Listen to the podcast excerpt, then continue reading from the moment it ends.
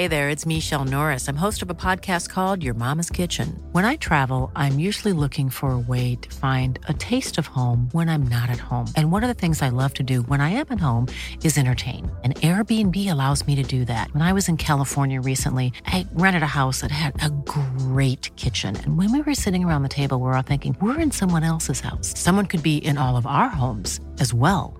If you have a home, but you're not always at home, you have an Airbnb. Your home might be worth more than you think. Find out how much at airbnb.com/slash host.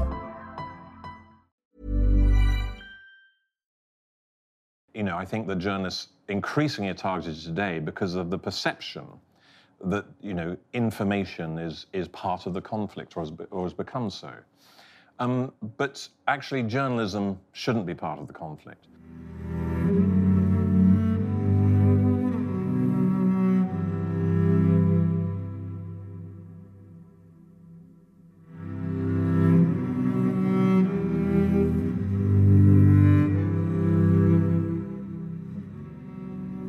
Welcome to the Adventure Podcast and episode 100. And breathe. episode 100 is supposed to be a big deal, and in many ways it is. Um, it's a milestone, and I'm incredibly grateful, obviously, to everyone who listens to the podcast, particularly those of you who've been with us since the early days. But rather than coming up with some contrived special, I actually wanted to use the 100th episode as a timely opportunity to appeal to you to support a campaign that is extremely close to my heart. So bear with me and strap in. On the 20th of March, some very talented friends and I projected the Ukrainian flag onto the Russian embassy in central London that's a story for another day. But um, in front of that flag and on that embassy, we gathered a score of incredible journalists, broadcasters, and celebrities to launch a campaign called Straight from the Front Line.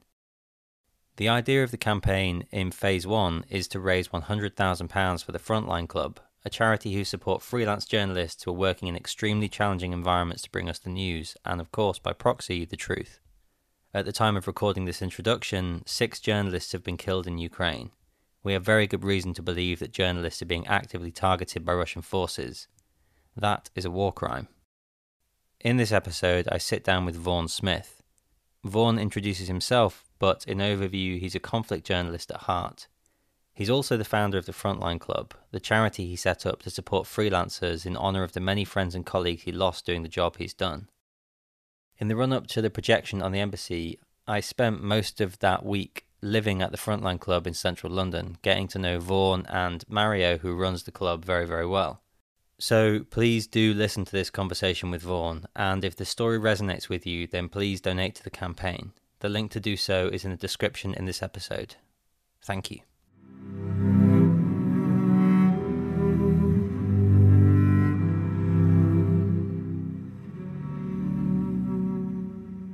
So, I think logical place to start, please, is if you can introduce yourself and talk a little bit about your background and career. My name's Vaughan Smith. Um, I was a soldier in the British Army and then became a freelance video journalist, um, starting a small news agency back in 1988. Uh, we worked in Afghanistan. The agency was called Frontline News Television. We operated it for 15 years, and we were the first. We were the first group of people to pick up consumer video cameras and use them for news gathering.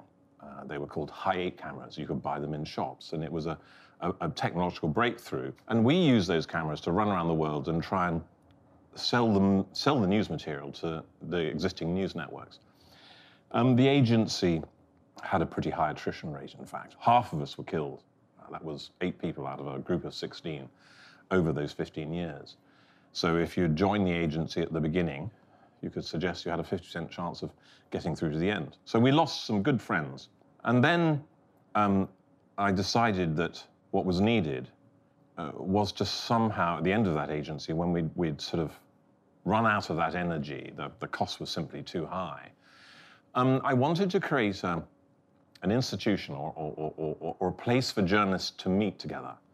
I'd observed in my work in the field, particularly in Kosovo, how you got to make very good friends doing this sort of work, sort of, uh, you know, all in danger together and all very much focused on the same objectives, to try to tell the truth um, and to show the world the sort of suffering that was going on uh, and explain it as best one could. And so uh, it, it, was very important to sort of bring that kind of community I felt together. So I opened the Frontline Club uh, as a means to allow people to maintain links more easily.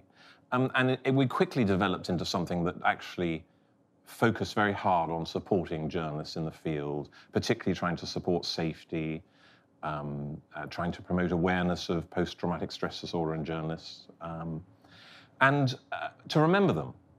Um, the tragedy, of course, today is we're running out of wall space um, for the pictures of all the journalists that are killed. Only yesterday, in the Ukraine, um, Pierre Zakrzewski was killed along with Sandra, a Ukrainian journalist, a Ukrainian producer. They were working together for Fox Television. And they were killed um, tragically. Pierre was one of the one of the cameramen who I used to work with uh, in those days.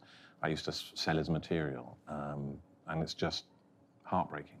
Yeah, and you know that's a very raw emotion. Surely, how are you feeling, and how have you processed that? It's very difficult, of course.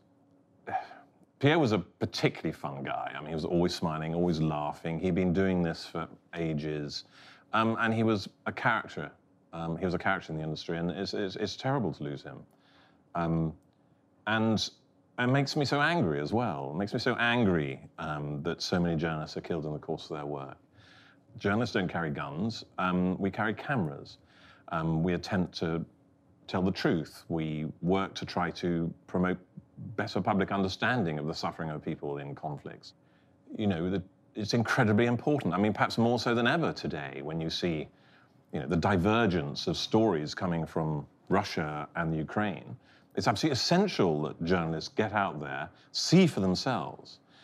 Um, the ability for a journalist to show you and report directly is one of the few ways that we can be sure of what's happening. And so I just feel that the targeting of journalists and uh, several commentators do believe today that journalists are being targeted by Russian forces. It's always hard to be sure of that because, you know, conflicts are dangerous. Um, but today, I rather think we're short of heroes. And, well, you know, Pierre and Sandra, who were killed yesterday, they're my heroes. And has the field changed over the course of your career in terms of journalistic safety and security? Oh, yes, it's changed a lot. Uh, and in many ways for the better. Um, when I was starting out, we didn't wear protective jackets, flak jackets, or helmets, or anything like that. Um, we weren't trained on first aid or, or how to look after cells.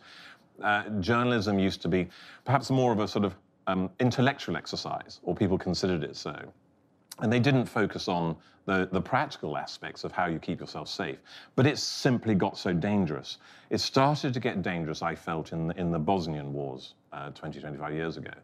Um, and, uh, you know, I think that journalists increasingly are targeted today because of the perception that, you know, information is, is part of the conflict or has, or has become so. Um, but actually, journalism shouldn't be part of the conflict. One thing I find, um, or have found when I've been filming human suffering in conflicts, is um, the, the, the, sufferers, the victims, um, are desperate for the world to know what's happening. They are desperate for the truth to get out there, and they blooming deserve it. Um, and so, for those people courageous enough and responsible enough to do this well professionally, they're of incredible importance to the public um, and should be better valued, I think. And I think that we should demand that they're kept safer and that um, they can't just be targeted um, if indeed that's what's happening. Um, but there's lots of evidence that they've been targeted over, over many years. But no, it's become a lot more dangerous. But I do feel that journalists have, have worked hard collectively to improve their skills and their procedures um, and, and approach it more sensibly. But it, you know, it's not keeping us safe, is it? And it's obviously vital that we understand and work out whether or not journalists are being targeted, and that's that's a conversation for a different day. But whether or not they are, what's the gap and what's the issue and why is the frontline club needed and relevant and what is it you want to try and achieve moving forwards? Well, the, the Frontline Club is a, a club a social club for journalists and their friends, and it's designed to build community. Um, and it's become second home to so many journalists who risk their lives. I mean, they'll, they're, they're on one level, they'll go out on a trip and come back, and, and, and, and every time they're coming through London, they'll use us to entertain and maintain their social lives, and which otherwise can be very difficult for them. You can get quite disconnected. So it provides that sort of social service, but it does so much more. And the Frontline Club uh, funds um, the Frontline Freelance Register, uh, which is a representative body for freelancers who are one of the three communities that we should identify as journalists in Ukraine, for example, covering the war today. Um, and these freelance journalists, they don't necessarily have um, a, a, a, news organization to deliver them the sort of support um, that they would need, um, that we all need, logistical support, somebody just to know where they are, what they're doing, where they're going, keep track of them, hold next of kin details, um, give them all sorts of support and encouragement, and, and be a sort of home base, somebody keeping an eye on them. And there's, there's a range of things that we can do to, to help them that are incredibly important. Not least, if they don't have enough money with them, which can happen because you can get stuck in places, um, eh, eh, eh, you know, they, they, may not be able to get out. They may not be able to afford to, you know, to, to live in a, the safest place. They may not be able to afford to hire somebody to interpret for them. There's a range of things, or hire a car to get out, or, or, or at least a safe one. There's so many things that these people need in support, particularly if we want them, if we value the free flow of news, the free flow of information, um, which seems to me pretty important today. I mean, there's a huge craving for us to understand what's going on because it's so important to us. Um, it's always been important to us, and, and I hope we're waking up to the fact that we do need to attend to attend to the news and, and understand what's going on. But I think we, we, we must look after, as best we can, those people risking their lives to bring us the information, accurate information that we crave and need so badly. So the Frontline Club will do that, it, but it, it, does a range of other things too. Um, we, we effectively uh, uh, work hard to promote good quality journalism to the public. Um, we, we, we act as a, rem- a place where we collectively remember people who are lost. We, um, we, we um, fund and support all sorts of initiatives. Particularly, we collaborate and try and design uh, and, and, and, promote uh, good safety practices. Um, we promote good safety. Um, and, uh, you know, I think we have a, a, a, leading role, and of course, there's some other very important organizations, uh, many of whom I've been involved in setting up. But we together are doing our absolute best today um, to help uh, the free flow of good quality, truthful information out of Ukraine. Yeah, and, and asked wholly compassionately, that's an incredible ambition, and lots of it you are doing. But is is it working in Ukraine at the moment? Well, what's happening in Ukraine at the moment uh, is uh, it's incredibly dangerous. Journalists are all over the country. Many of them, most of them, still have the ability to communicate, which is a little better than people expected. Um, uh, what we're seeing in this conflict that is, I think, uh, very commendable and perhaps different is news organizations are working together like they never have before. Um, in the past, there's always an element of competitiveness, which is a good thing because you want good journalism and you want them to compete. But in this danger today, and I think it is groundbreaking, breaking, they are, they are, they are collectively assisting each other in, in reporting the news in the way I've never seen before. The way that was attempted um, in Bosnia, uh, famously led by Martin Bell, uh, the famous BBC um, reporter, um, who, who tried to lead that sort of collaboration. But it's happening now. But then you've got the, the freelance community, many of whom are there um, on a sort of more self-funded basis, uh, perhaps using Patreon or various other uh, means to try to reach the public or social media to try to get funding that way, which is is something that uh, you know is, seems to be working, which is really good. Um, you've then got people who um, subscribe to us as the representative body, um, who, uh, to, and if you if you do subscribe to uh, the Frontline Freelance Register, it, it, you're required to sign all sorts of codes of conduct and things like that to bring you in line um, with what the industry requires, the standards the industry ju- rightly requires um, in terms of safety and, and probity, um, uh, w- you know, which is obviously essential. But um, then, of course, you've got these extraordinary Ukrainian journalists, and, and Sandra, who was killed yesterday, was one of them, um, who also act uh, to keep um, international journalists safe. They act as their, uh, their eyes and ears. They hear the language, they understand language, they interpret it. They organize all sorts of needs for them, and they understand the, you know, what's happening locally, um, geographically. They have, have, you know, they understand where things are and where, and, and so they have an absolutely vital role. And um, uh, the problem, and one of my concerns uh, today, is there's also, and you get this in every conflict like this. I mean, it was very big in, in, in, in the Bosnian Yugoslav wars, where people simply, young people often, want to start a career in journalism and they just go there. They buy a camera, they go there. Now, these people won't necessarily have understood or subscribed to our code of conduct or an industry recognized code of conduct. They won't necessarily be abreast of the safety training that we all do. Um, and I am worried about those people, and I urge them to um, uh, join up with the Frontline Freelance Register and benefit from what we can support and help them with. I, am not into stopping people do journalism. Um, we, you know, there have been debates in this industry for years about where, you know, the, the, the, the idea, that the quote, no story is worth the life of a journalist. Um, sounds very sensible on, on first inspection, and it's something that you would have heard 15, 20 years ago. We'd all bandy that about. But actually, journalism is important, and journalists who've been killed tragically, um, you know, it, it's not for nothing. So that statement doesn't work, but it still has value. Um, and so, you know, w- w- that there is a there's a the balance that we want is we do need to report the world. We don't want to inhibit journalism, but we want to do it safely, and we want to look after people, and we want to um, ensure that uh, that people do so effectively um, with the ability to make risk assessments and the ability to understand um, what the gains are journalistically for the risks they are taking. So it's complicated. It's a it's a it's a, it's a moving feast, um, and it's a it, well, a rather moving uh, feast. Perhaps isn't the right word. It's a sort of moving uh, situation that requires you know, our engagement, and not just our engagement, it requires the engagement of, of many other organizations um, that, that work in this space, um, many safety organizations, um, and uh, you know, there, there, are a lot of people trying to try, trying to um, keep journalists safe. Um, but the Frontline Club has a, a key role in that, um, and a very particularly a key role in the safety of freelancers. And so, what is it that you need to be able to do this now? And actually to backtrack ever so slightly, where are you as a club? You know, COVID has been obviously yeah. damaging.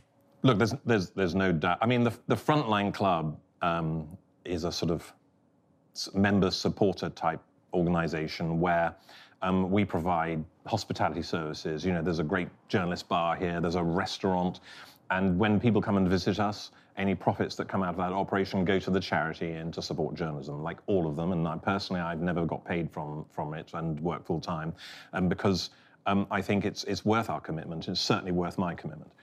Um, uh, but uh, obviously, during lockdown, during this awful pandemic, um, not only did a lot of journalists suffer, they really did, particularly freelance journalists. They didn't get any income, they struggled to, to cover conflicts, but also us as an institution that exists solely to support them. Um, obviously, we suffered because there was no hospitality trade. Um, and consequently, we've come out of that uh, trying to face up to the, the you know, the, the, the needs, um, the, the huge needs that um, were presented by the Ukraine crisis, the Ukraine conflict. Um, and we aren't as strong as we were when we went into, you know, obviously, uh, when we went into the pandemic. And we, we need to rebuild ourselves. We need institutional support and we need to be able to build, um, or rather, more importantly, to say, extend significantly our ability to support journalists in Ukraine. And we need to do so immediately. We're, we're, we're making great strides, of course, um, but we need the help to do this. And never has it been more important for us to understand what's going on, and never has it been more important for us to support journalists at risk, allow them to focus on their job, um, and uh, that's what we're here for, and that's what we must do. And we need help doing it, and we need help now. And frankly speaking, what does that help look like? We need money. We need money to pay um, wages of people um, who, you know, who, who've got the expertise to help. Um, we need to set up an office in Lviv um, with other organizations, and we've, we've got great relationships with other organizations, um, and, and do our part, um, very specifically for freelancers. we need to monitor freelancers in, in the way they need. We need to give them whatever support it is they need to focus. we want to support Ukrainian journalists too, and that's something that we are in a position to do. But there are other organizations too, but we need to back them up um, and we need to um, contribute the way we can. Um, and there, in many areas, there are some things that we can do that other peoples would struggle to do. They're simply not configured to do it. And very particularly on the freelance um, area. I think it's important to understand, I mean, uh, the role of freelancers. because it's very complementary and it become essential. Um, we are used to seeing network news. Um, we're used to reading newspapers. Um, and we're, we, we, we're, we're very fortunate. We've got tremendous people who, who, who serve the public interest in this way. But um, the way they operate is often quite different to freelancers. Freelancers will often be on their own. Freelancers will often be um, living with, say, a family rather than in a hotel. Freelancers are more likely to spend longer on a story. Um, and so, in a sense, uh, what's really important is to have a good diversity of sources in journalism. Um, the, the, what we found in the past. Now, look, social media does assist us with that, but of course, um, there are all sorts of veracity issues with social media. Um, and it's not always supported by somebody credible on the ground, somebody who's committed to journalistic values and, and, and, and things like that, that are essential uh, if you're going to be reporting the truth. It's the thing that we are missing today in social media. Um, and what they do is by providing extra diversity of news sources and news information is they give us a bigger, wider picture. It's absolutely essential. Um, you know, no one organization or, or, no one industry can do enough of this. Um, and so, yes, they, they have an absolutely essential role and they deserve and need our support. Hey there, it's Michelle Norris. I'm host of a podcast called Your Mama's Kitchen. When I travel, I'm usually looking for a way to find a taste of home when I'm not at home. And one of the things I love to do when I am at home is entertain. And Airbnb allows me to do that. When I was in California recently, I rented a house that had a great kitchen. And when we were sitting around the table, we we're all thinking, we're in someone else's house. Someone could be in all of our homes as well. If you have a home, but you're not always at home, you have an Airbnb. Your home might be worth more than you think. Find out how much at airbnb.com/slash host. And for those who don't understand the nuances and the complexities of the industry, what's the need for an office in Lviv and a desk here, maybe? Yeah. Well, uh, the need for a desk here is to have some, you know, have staff who are facing this alone we have an organization to run. Um, we, we have all sorts of other things that we need to do, um, but we need to expand. We've got at the moment um, one person partially doing it. We've got another person hopefully coming on, but we need to pay those wages. We also need to um, uh, uh, we need we need an office in Lviv very particularly to collaborate with other organizations that are out there. That's the place that we can deliver logistically. We have ways of getting equipment in, be it um, protective jackets, be it communications equipment, be it whatever they need out there. Um, we can send funds to people if they need. We can do all sorts of things. But um, you know, we do need to be in Lviv um, to have a forward base there. And uh, there are other organizations who we're used to collaborating with there, and, and we, we need to get out there fast. Um, but we, we have nobody to send there at the moment. Um, we need to be able to uh, have emergency funding to uh, uh, uh, very specifically manage the people. Essentially, a freelance needs the support that an employed journalist or a journalist on contracts with a news organization would have from their employer. They do not have that. Um, we have at the Frontline Freelance Register um, the, the, you know, the, a structure to deliver that, but we need to push that forward now. And we need to be able to uh, deliver those services with the utmost urgency. Yeah. And how, you know, potentially personal question, but I, I've sort of spent a couple of days with you and seen you planning and scheming and walking around in this place. Mm. What has changed for you in the past few weeks in terms of your headspace, mental health? The Frontline Club's been going for 20 years. We've been doing this a while. Um, I think that, or I find that people value it hugely. But we've never been faced with a story like Ukraine. Um, our generation, you know, look, I, I, don't want to, you know, I was in Grozny when the Russians were destroying Grozny. You know, I, was, I did a lot in the Balkan Wars. Um, and there are, there's similarities, but there's nothing on this scale. Uh, you know, I was in Iraq, um, I was in Afghanistan. I've, I've done those things as, as, as a, a, very large number of my colleagues have. Um, and without trying to get into an argument about the rights and wrongs of um, whatever may have happened in Afghanistan and Iraq, today, the Ukraine is happening. Today, people are being killed in large numbers Um, uh, civilians are in the firing line in a way that evokes things that happened to our grandparents, experiences our grandparents had. I think we're all so completely shocked about this because we simply don't believe that this uh, could have happened in Europe today on a scale of this nature.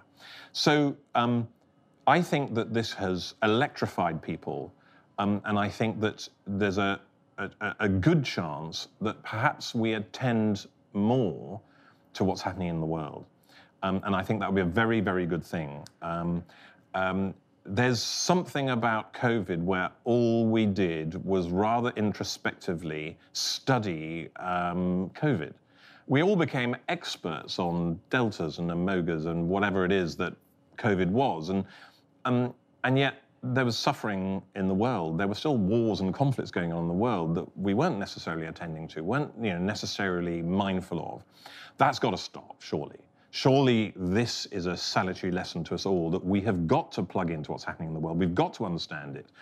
Um, I've always thought that there's something, there's something somehow irresponsible with uh, living in an insular way, not appreciating or, or, or, connecting in some way by understanding the suffering of others in the world. Um, it's somehow indulgent to me. Um, and I think that perhaps we can all do better. Um, I think perhaps that, and, and, when I say better, that's all of us, um, journalists included. We've all got to up our game. Um, and I just feel that there's an opportunity um, to reverse declines um, that have not served us, have not served our freedom of speech, have not served um, our, our, happiness and our well-being. you know, and I think that there's an opportunity, perhaps given to us by the courage of Ukrainians and the courage of journalists, international journalists too. And as I draw this to a close, you know, Pierre was killed yesterday. You weren't expecting that. No. You were close and worked together for a long time. You must know a lot of people who are working there now. How do you feel about that and their safety? I'm desperately concerned about their safety. Um, you're always going to find people brave enough to do this stuff. Thank heavens. Um, but you know, they are just the finest of people, I'm afraid. Um, I, I have such incredible admiration um, for people who uh, have the ability to put themselves forward on the basis of an idea, value. Um, I'm not suggesting that journalists don't report um, for their own self worth, their careers. Of course they do, and, and, and, it's right that they do. We need a competitive industry. We need um, to be praised for doing good professional work. Um, but it's more than that. The commitment that you see from people um, in Kiev today, or Kharkiv, or Mariupol today, the, the commitment by these people is quite extraordinary. It's beyond um, what most of us do. Uh, and you know, there is a difference um, between people who volunteer to fight for Ukraine, which I think we all understand and perhaps many of us appreciate, may even be grateful for. But um, a journalist doesn't carry a gun. A journalist isn't there to harm or hinder. A journalist is there to try to give us the information so that we understand. Um, it's a wholesome, good thing to be doing, and it deserves it deserves our support more than we've been able to deliver it for a very long time now. And do you think the world views journalists differently these days? I hope that the world will view journalists differently. But I think journalists need to get their house in order more as well. I mean, too many people become journalists to promote mm, their political views. Um, too many governments uh, uh, have a corrupting effect on journalism um, uh, by the way they respond to it, by the way, from, you know, from employing a vast number of public relations people to counter it, um, applying political pressure throughout the world on newspapers. I think we need a free press. Um, but journalists are people, um, humans, um, I think that by admiring the good ones, we promote better journalism and ultimately um, we look after ourselves by doing this. Um, uh, good journalism is the finest thing. And you've answered this question throughout this conversation, but I'll ask you to close on it. What is it that you want people to do now um, physically, mentally, intellectually, in order to enact change? I would be incredibly grateful if people could support us now um, uh, because we can very quickly transfer that support and help to journalists in the field in danger.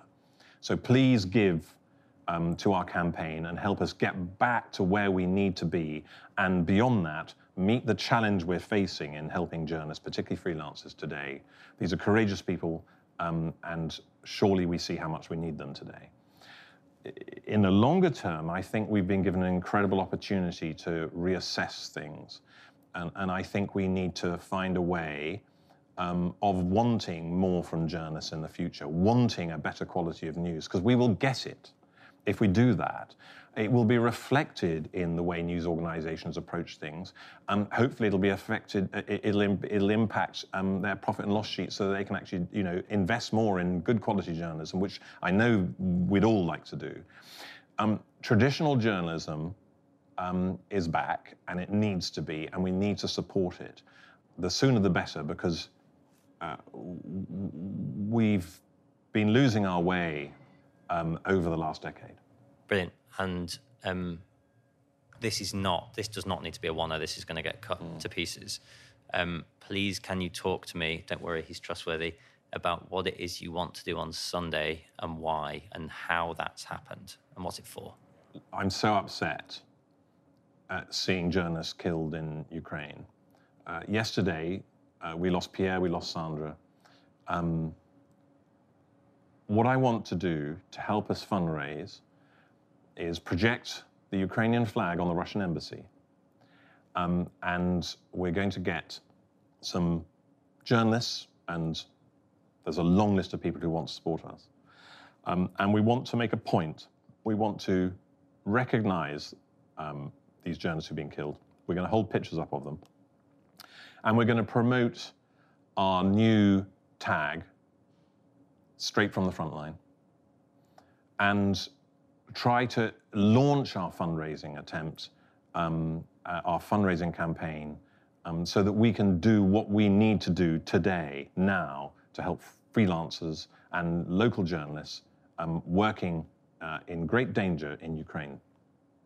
Why can't we wait? Why is this urgent?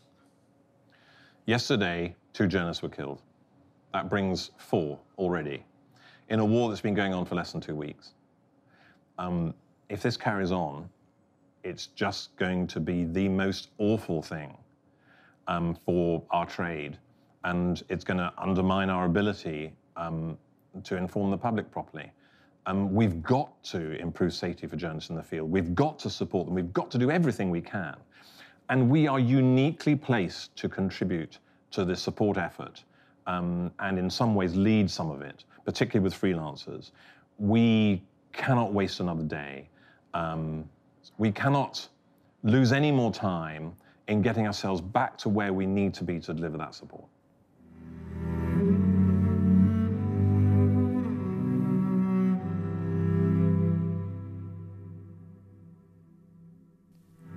Thanks for listening. As I mentioned, you can find the link to donate to the campaign in the description for this episode. To stay up to date with the podcast, you can follow along on Instagram at The Adventure Podcast. The podcast is hosted by Matt Pycroft and produced and distributed by Orla O'Murray and Alex Hall. If you want to get in touch, then you can email us at info at theadventurepodcast.co.uk and please do leave us an honest review on iTunes. They make the world of difference.